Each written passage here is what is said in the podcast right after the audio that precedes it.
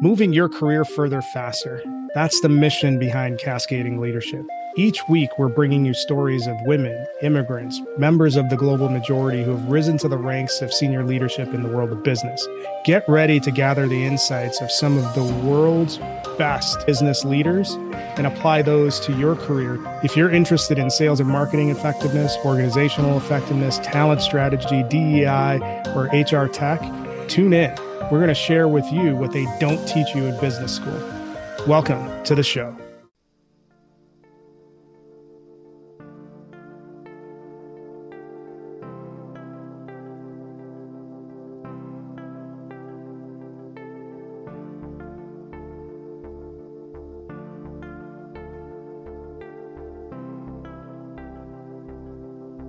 This is episode two of Cascading Leadership. This is Jim Canitrio, your host. And I am Lawrence Brown. Also, your host. Those of you who caught our first episode, thanks for uh, checking it out. Make sure that you are uh, sharing it out to your networks and trying to get us as much exposure as possible. Yeah, let us know what you think. Yeah, absolutely. Let us know what you think. Any feedback that you have on it would be great. Couple odds and ends that I want to take care of before we get into the meat of this episode. The last episode was all about each of our whys behind why we're launching the podcast. And I think one of the things that I'm kicking myself that I didn't mention was the big reason why I want to do this is that these are conversations that people either don't have or don't know how to have. And one of the big reason big things for me is to try to take that awkwardness out of it so that we can actually understand each other and understand where we come from and establish some common ground so all of us can move forward. This isn't a us versus them, one group versus another group thing. It's how do we have these conversations? How do we understand each other better so we can move forward together? Because if we're all moving in the same direction, that's how you actually advance the needle and have like real progress. So I can't believe that both of us missed that, but I thought it was uh, is worthwhile to bring it up in this episode before we actually get get rolling.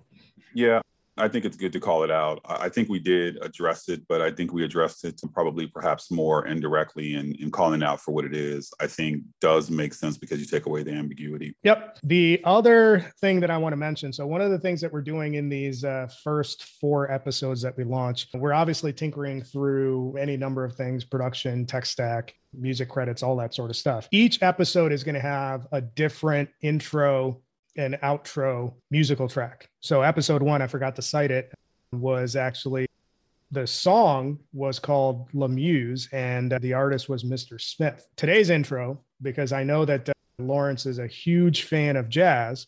Uh, no, just kidding. Uh, just kidding. Yeah, it, actually, he's he's he's cracking that joke because I'm actually not a fan of jazz. Long story, but I'm not a fan of jazz. Yeah. So I, I thought I would troll by actually doing that, but I decided against it. So today's intro and outro music is uh, by an artist called Adeline Yeo, and the, the track is going to be called Kite Fly High. The reason why I mention it, one, we obviously have to cite where the artist comes from and give proper attribution. But at the end of the fourth episode, we're going to post a poll and get your opinion, and everybody that's listening will get to decide which track becomes our intro and outro track. So that's why I'm specifically mentioning it. So keep an eye out for that as uh, as we progress.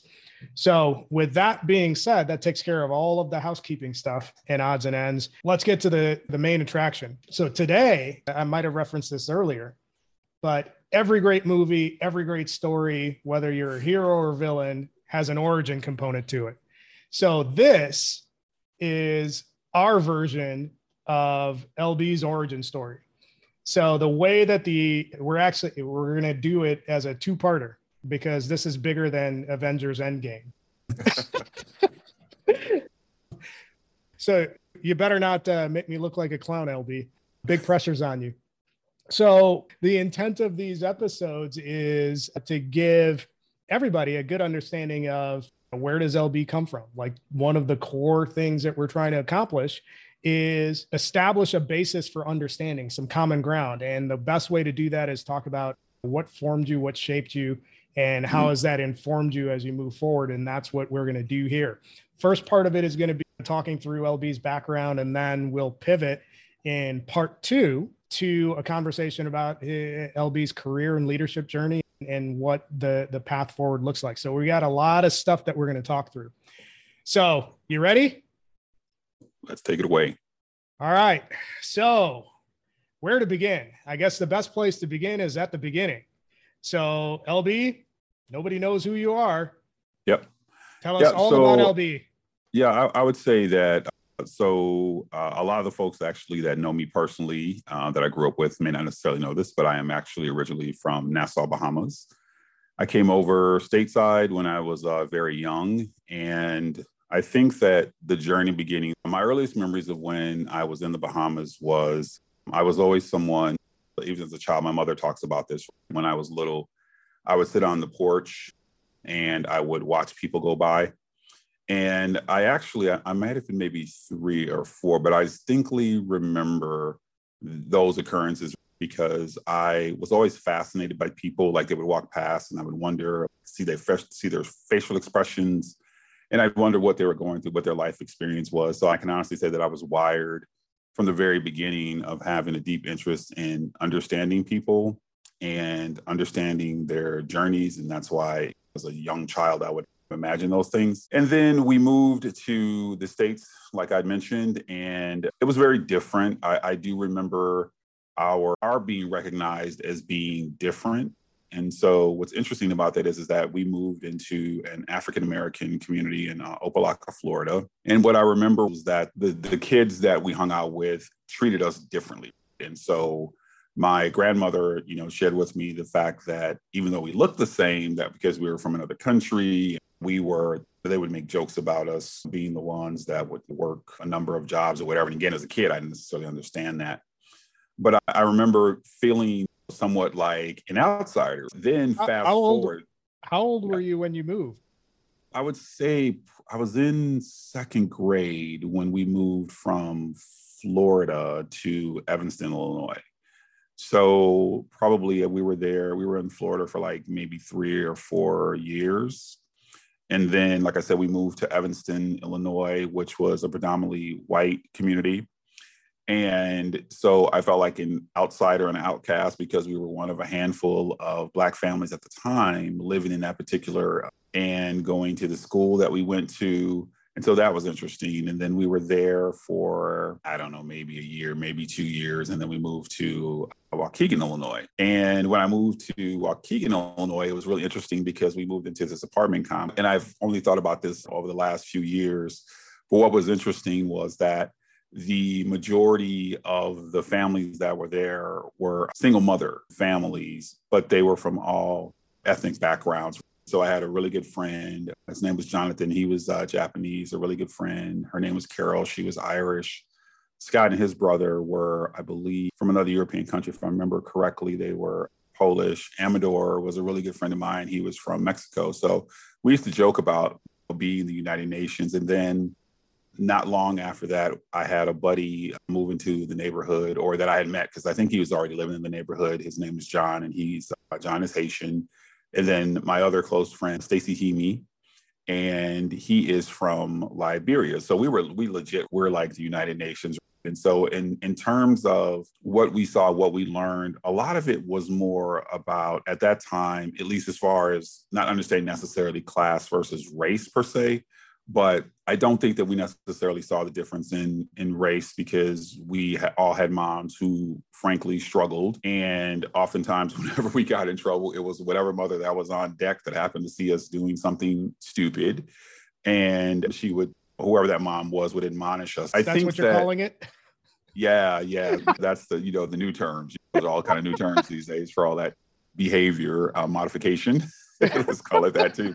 Uh, so yeah, I think the funny part. So I, I, think of those, you know, fondly. I had friends uh, who were African American as well, and again, the, the the common thread was more about our moms were just trying to get ahead, and so we were really truly a village where everyone looked out for each other. And as we got older, we started to to understand and notice the uh, the nuances. We had gone over to a store, and we went into this store and I think one of one of the stories that sticks out in my head was myself and one of my African American friends were asked to wait outside while the rest of the kids went inside.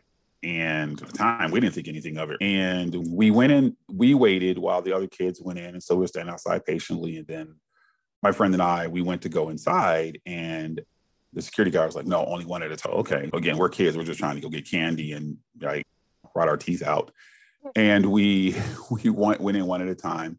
But then we went back home. and when we were talking about this, one of the mothers, and I don't remember which one. Oh, it was Carol's mom, I think. Yes. I, I, I want, don't quote me on that. But it was one of the parents, and they actually were upset and went back over to the store and talked to the people over there about how we were treated. And again, as that was even happening, still probably weren't like really catching what was going on. But it, it was the after story, the backstory as they were talking that we started to understand that there was some sort of bias or prejudice that was uh, attached to that. And me being a naturally curious kid, I read a lot. So if there were books laying around my house or anybody else's house, I picked up the book and I just started reading. I didn't really have a discerning palette for what I was reading. I just, I always felt like that reading was important for me because it gave me the opportunity to be in the know. And so that's when my love affair with libraries began. And I was fortunate to have a couple of uh, librarians. Mrs. Davis is the one that stands out in my mind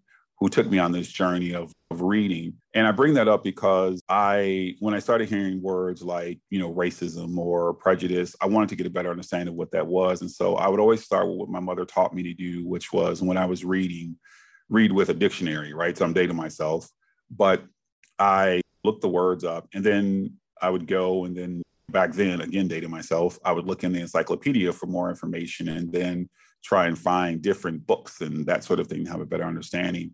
And I found it fascinating that people found it necessary to treat people differently because of their their ethnic origin, of their ethnicity. And so when I got to when I got to my high school years, I think that there was more of a better well, understanding. So I, I have some follow-ups because I think before we get to high school, there's some stuff that I want to I want to poke at and see if it mirrors anything that I'm familiar with. You moved over here young, and yep. that's similar to my story too. You were lucky in that you had the adjustment period in Florida before you moved to the great white north. When you think about being a kid in the Bahamas and then moving to the states in general, and then moving to the Midwest mm-hmm. uh, a little bit later, what were the biggest sort of culture shock items that you remember happening in each of those moves? Yeah, I think that moving from the Bahamas to Florida was the sense of family. I felt like I was there was always somebody around taking care of me when I was in the Bahamas. And interesting enough, I I remember my aunt Edith. I remember my mom. I remember a couple other you know people that I could name by name. My aunt Sylvia, but the others I probably couldn't name by name. But they were always there. And so there was a sense of comfort. And then moving to Florida was just a difference because it was my mom and it was my grandmother. And my mom worked, you know, two, three jobs. And so I spent a good amount of time with my grandmother. And so I was highly dependent upon her support, her love, her, you know, guidance. And so I was very close to my grandmother uh, all the way up into her passing when I was 16. But and then I would say that the culture shift from Florida to to Illinois definitely was the cold, which I still don't appreciate to this day. That was a big one. Yeah. And I think literally the difference, I think that to me, like the Midwest also represented a different sense of warmth from the people like that, that I could remember it. It wasn't the same like people, even when we were in a, a community that didn't necessarily like us, it was, I think, to some degree, from a distance, it wasn't an issue, right? It was when we we talked about who we were or where we were from, or people would share because we were in a small area. Opa-locka is a very small town, and I don't think that once you started talking about it, now of course I had some friends, but there were people who were definitely resentful. I think I remember that. But then when I moved to Illinois, I think clearly it felt again i wouldn't say that i classified it as race because i don't know that anybody ever called me out of my name or anything like that that i recall. But it was definitely a colder sense of whether or not i was received when i was you know in the classroom or whether or not i was received when um, talking to some of the teachers who did not look like me. I noticed that, and I think that what was inviting about Waukegan though was is that when we moved in, and it was completely happenstance, right? Like other than the rent was the right price that my mom could afford, that was the only reason that we wound up in Waukegan in those particular apartments.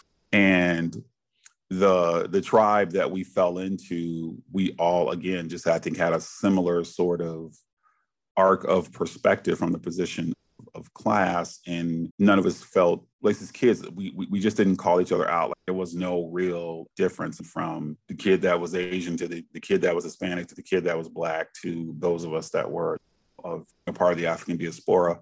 There wasn't really necessarily a, a big difference. And that was something that I uh, appreciated, and I think that it helped me to. We were we were definitely in a predominantly white neighborhood, but I think that it helped us to acquiesce into the environment with without really a lot of effort. I think that we were able to do that because we supported one one another through elementary to middle school to high school. Interesting. The uh, the other thing that I was curious about, I'm wondering if the store incident was the first instance where you started having this sense of difference happening is there like a specific instance where you're like oh yeah it's the it's the one that it's the one that's the one that comes to mind the most for me. And then of course as we started getting older i think that once you get into high school and so you kind of the, the community right? So you know yeah. that there were different pockets who lived where and then you would start hearing different things. You'd hear people saying different things. And it was it was almost like the thing that I distinctly remember, particularly in high school, probably even more so than middle school was, or what was it called back then? Uh, was it middle school? It was middle school, junior high, and high school. Junior high and high school, yes. So in junior high, yeah, in junior high, it was, I think it was definitely more diverse. And then when we got to high school, I think it wasn't, it was definitely less diverse. And I just remember that I almost felt like everybody had to pick a side, if, if that makes sense. And yeah. and what was interesting was that we never really wanted to pick a side. It was, I think, one of the things that helped, right, which I've heard a lot of people talk about this, was that I was an athlete. And so that helps to be able to allow you to kind of move back and forth across the different cultures. So I think that was helpful. I think that we happen to be in a, a, school where I think it was important because I, I think it, like sometimes you hear people use this term and it says representation matters. And I agree with that, at least for me, from my vantage point, because when I was going through high school, we had a number of African American instructors, teachers, even, you know, our principal was, was uh, African American. And when I think about that, it was like what came with it was like there was a certain expectation right, from those particular uh, individuals for us that frankly, I don't know that I always felt the same in some of the other arenas that I was in. And so I think I had a fair opportunity, a fair shot at seeing, at seeing the difference. Like, for example, it was an expectation from, from my coaches, an expectation from my principal that we were going to college. There was just like, it was like, if you don't go to college, you're going to the military. If you don't go to the military, you're going to get a trade.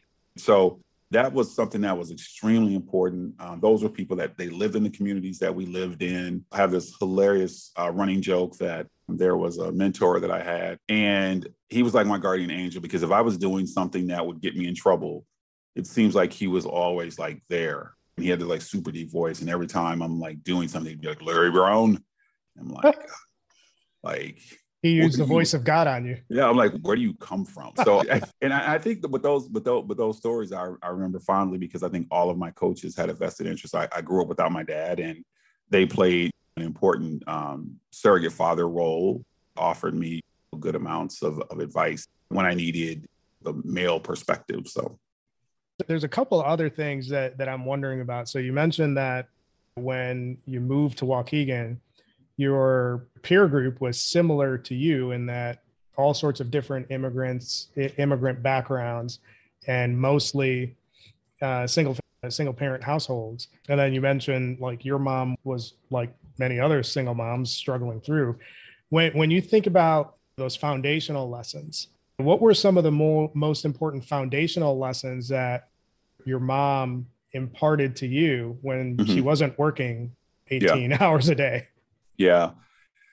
So I would say that uh, that education was important. I remember at one point that for hour for every hour of television we had to read for two hours. So things like that were memorable, and I think it was also important that I, I watched my mom. Like she she was a constant reader. She graduated from high school, and I don't think I think she may have taken a college course or two, if I remember correctly, like she did at the community college or whatever. But still, I say she is. This is why I say education and intellect is not always about going and getting a degree, right? She's one of the most brilliant people that I've ever met. Tough as nails. She used to tell me the story that whenever she bought the car, her dream car, that she was going to get the license plates tough enough. And I can attest to that, that she definitely was. She was definitely a, a taskmaster, someone very disciplined. And I, I think that what I what probably what you know about me is that I'm someone that is extremely driven. And I think that a lot of that comes from from my mother. Uh, a funny story is uh, one day we were having a conversation and she was really get, she was getting really frustrated. And i'm like i don't understand why you so you get so upset when we're having these conversations. I am what you made me.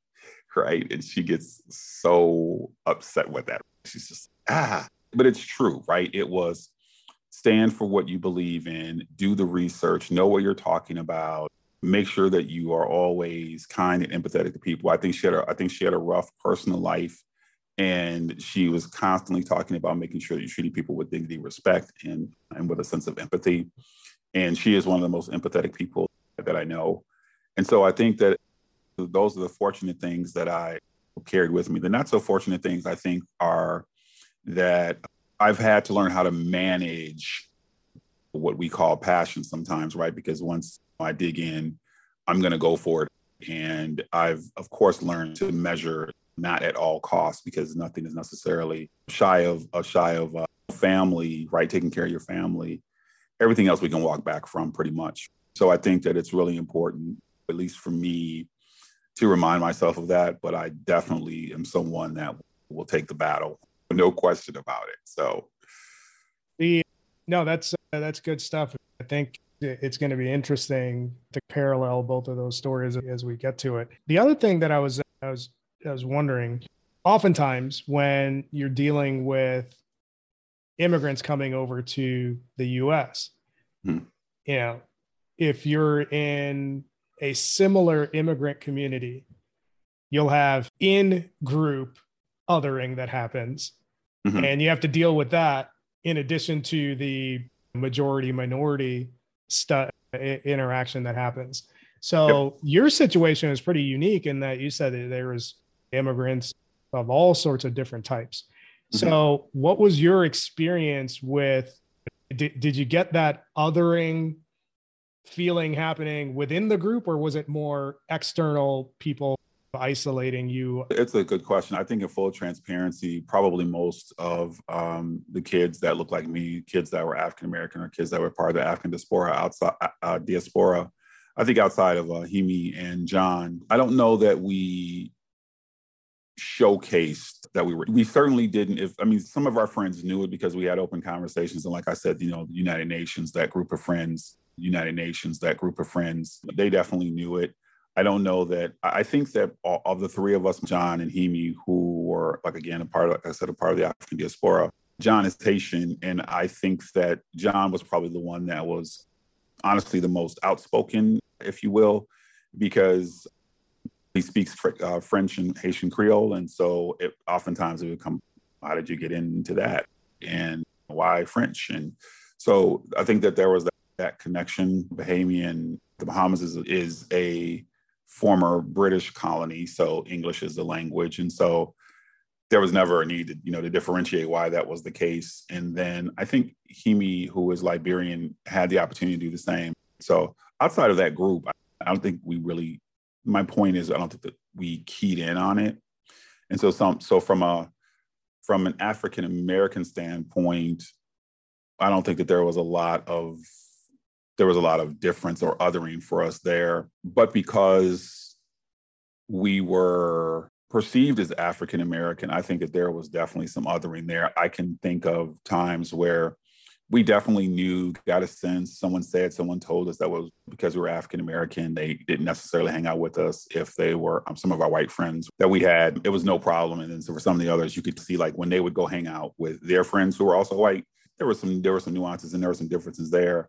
But I think outside of that, I don't know that I don't know if it was we didn't necessarily key in on it or it wasn't necessarily blatant. I can't think of a I can't think of a time where there was like a blatant some of the issues that we're, you know, seeing as a resurgence. Now, be clear, I, I absolutely know that there were issues going on in the community. I think that we were just fortunate enough to be insulated from some of that. And yeah. I think once I, I remember one of my uh, mentors, uh, Mr. Yancey, he taught social studies and he had a class, and it was African American studies or Black studies. I can't remember which one, honestly, but it was essentially about Black people from the historical context of their contributions uh, to the US. And I think my complete identification, I think, solidified when I read the autobiography of Malcolm X. And it was because, first of all, it's a, it's a, it's a it's an it's a well written, well crafted book. And then there was some part in the book or something that I read or someone recommended James Baldwin. And after I read James Baldwin, I think it was kind of like, oh, like your my eyes just opened up to what it is to uh, be uh, black in America and his writing style. First of all, he's one of the most amazing writers ever. He's just a beautiful writer, beautiful human being.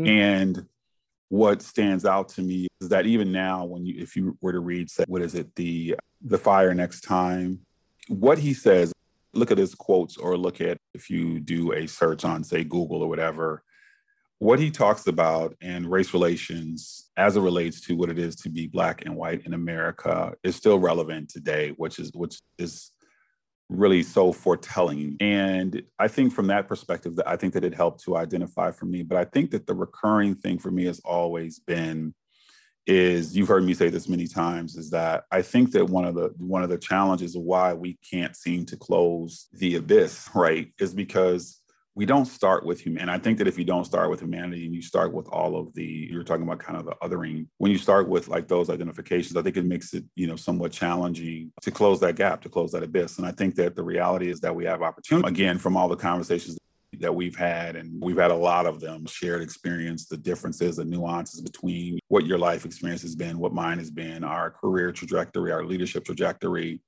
the conversations that we've had with others and that's why I'm so looking forward to the guests that we'll have on the show because I think we we will get to hear a, a, a nice mix, right, of people sharing who they are as well. You mentioned something about closing the gap and and why it's it's been easier said than done, and I I hear it I hear it from everybody that yep.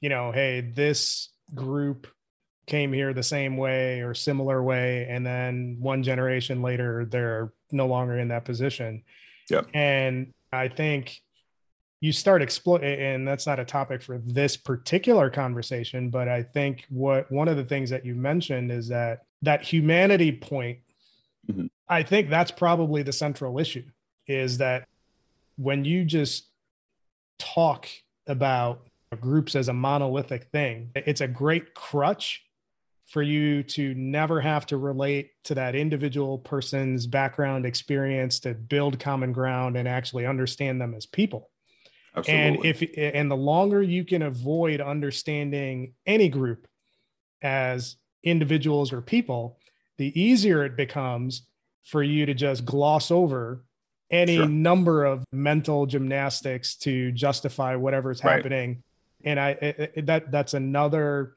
reason why I felt uh, we we both felt compelled to have this sort of a conversation on an ongoing basis because right. that it, we have to meet people with fundamental leadership principle, meet people where they are. But no if, question.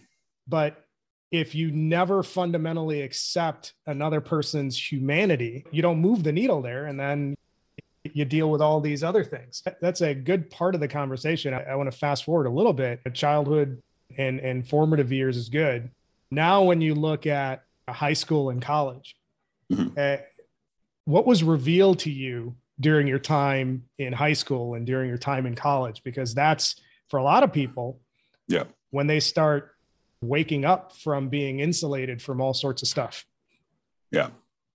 Yeah, I, I, would say that from a high school standpoint, I went to a high school that was that was it was definitely diverse. I would I will say that it would still be regarded at that time, which I do, which I think is actually not the case today. But back then, it was a uh, predominantly white high school. We did have, we, like I said, we did have folks of different ethnic backgrounds that were students there, and like I said, I can't think of a time where there was like any real tension.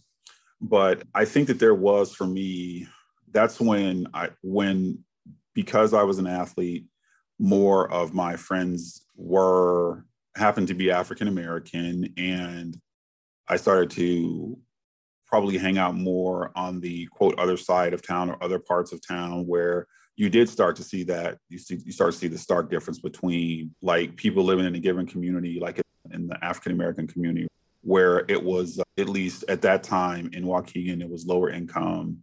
You did see the police on a more regular basis. You did see different interactions, right? And so it piqued my curiosity, obviously, which is one of the reasons why I took the course. Having candid conversations with a lot of the African American teachers that I had and talked about what their experiences were and them growing up. So a number of them had had had graduated from historically black colleges and universities that I, as a matter of fact if i had to if i had to guess i would probably say 80% of them which was just fairly common for that generation of african americans where a lot of the advancement was as a result of them making the choice to become teachers so that they would help educate the next generation of students in general. But they're part of that intentionality about going to a historically black college and university was they wanted to also make sure that they were grooming the next group of students to to go there, which was why I made the decision to my the first college that I went to was uh, Grambling State University, and the what I remember about both Grambling and Bowie State, which were the two HBCUs that I had attended, was the immense amount of pride. And I remember like friends saying they asked why I was making the decision to go to a historically black college, and they they said some said disparaging things about going to a HBCU that the, the schools weren't as well funded and you weren't going to get a great education and all these different things. But for me, I, I really wanted to be immersed in, in a cultural experience that I'd heard about from my teachers.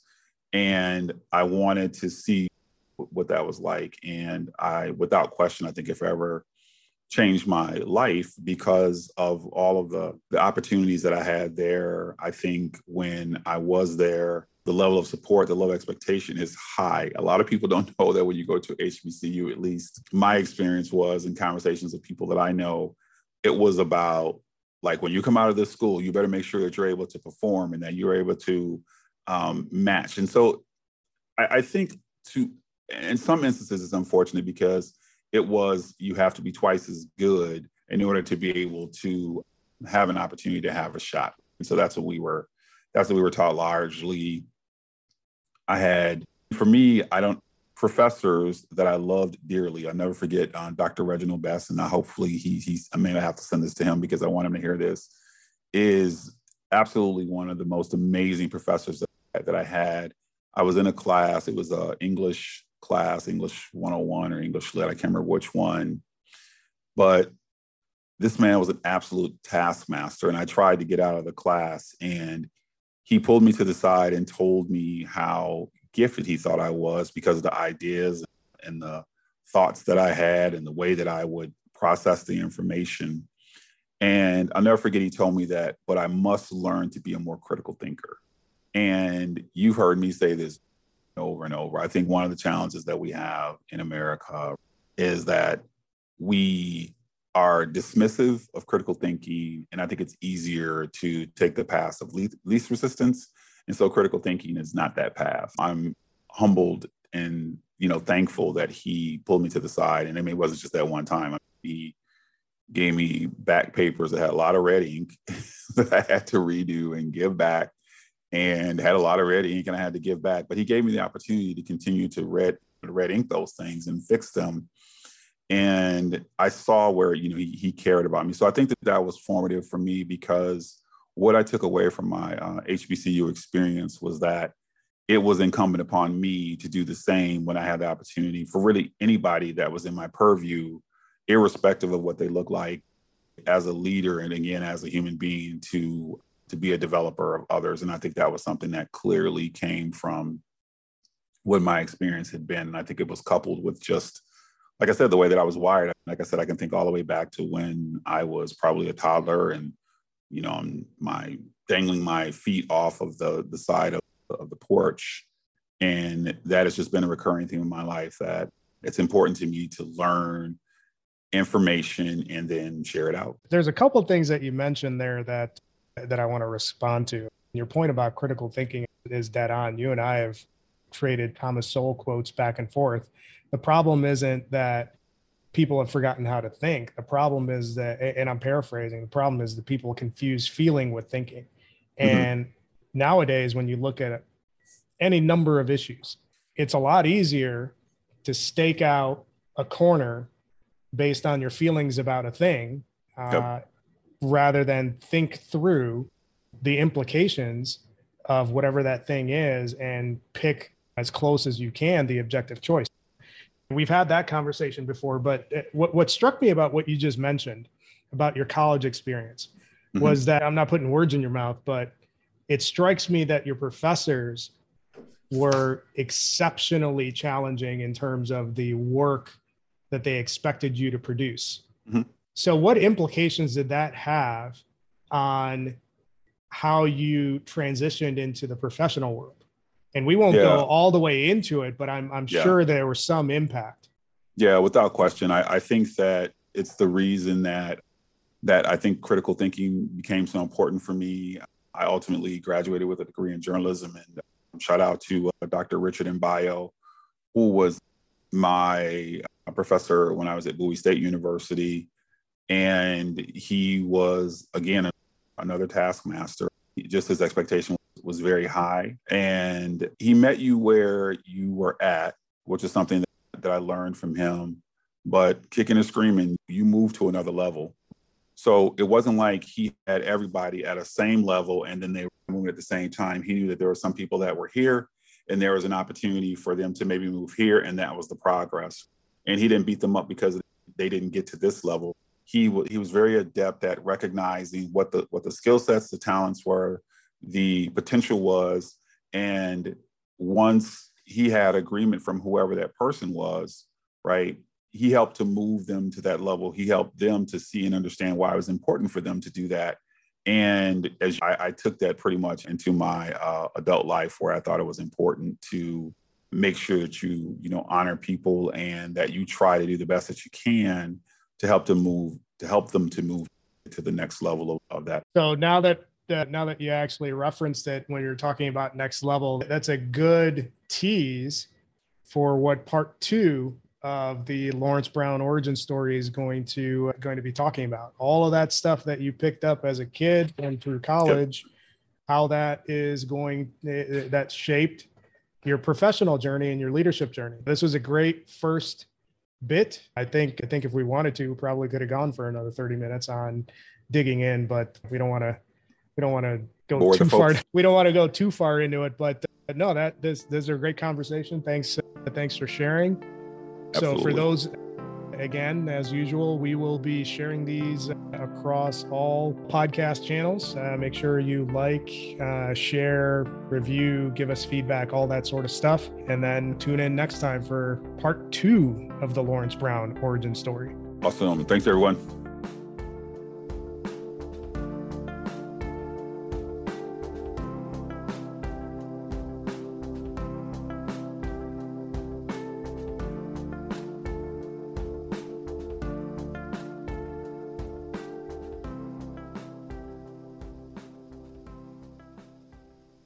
Thank you for listening to this episode of Cascading Leadership. We hope you enjoyed the story as much as we did. Make sure you subscribe to our show on your favorite podcast player. Follow us on YouTube, TikTok, LinkedIn, Twitter, and Facebook. Leave us a review. Tell a friend. If you're interested in sponsoring the show, reach out to me at jim at cascadingleadership.com. Tune in next time for another great episode that will help you move your career further faster.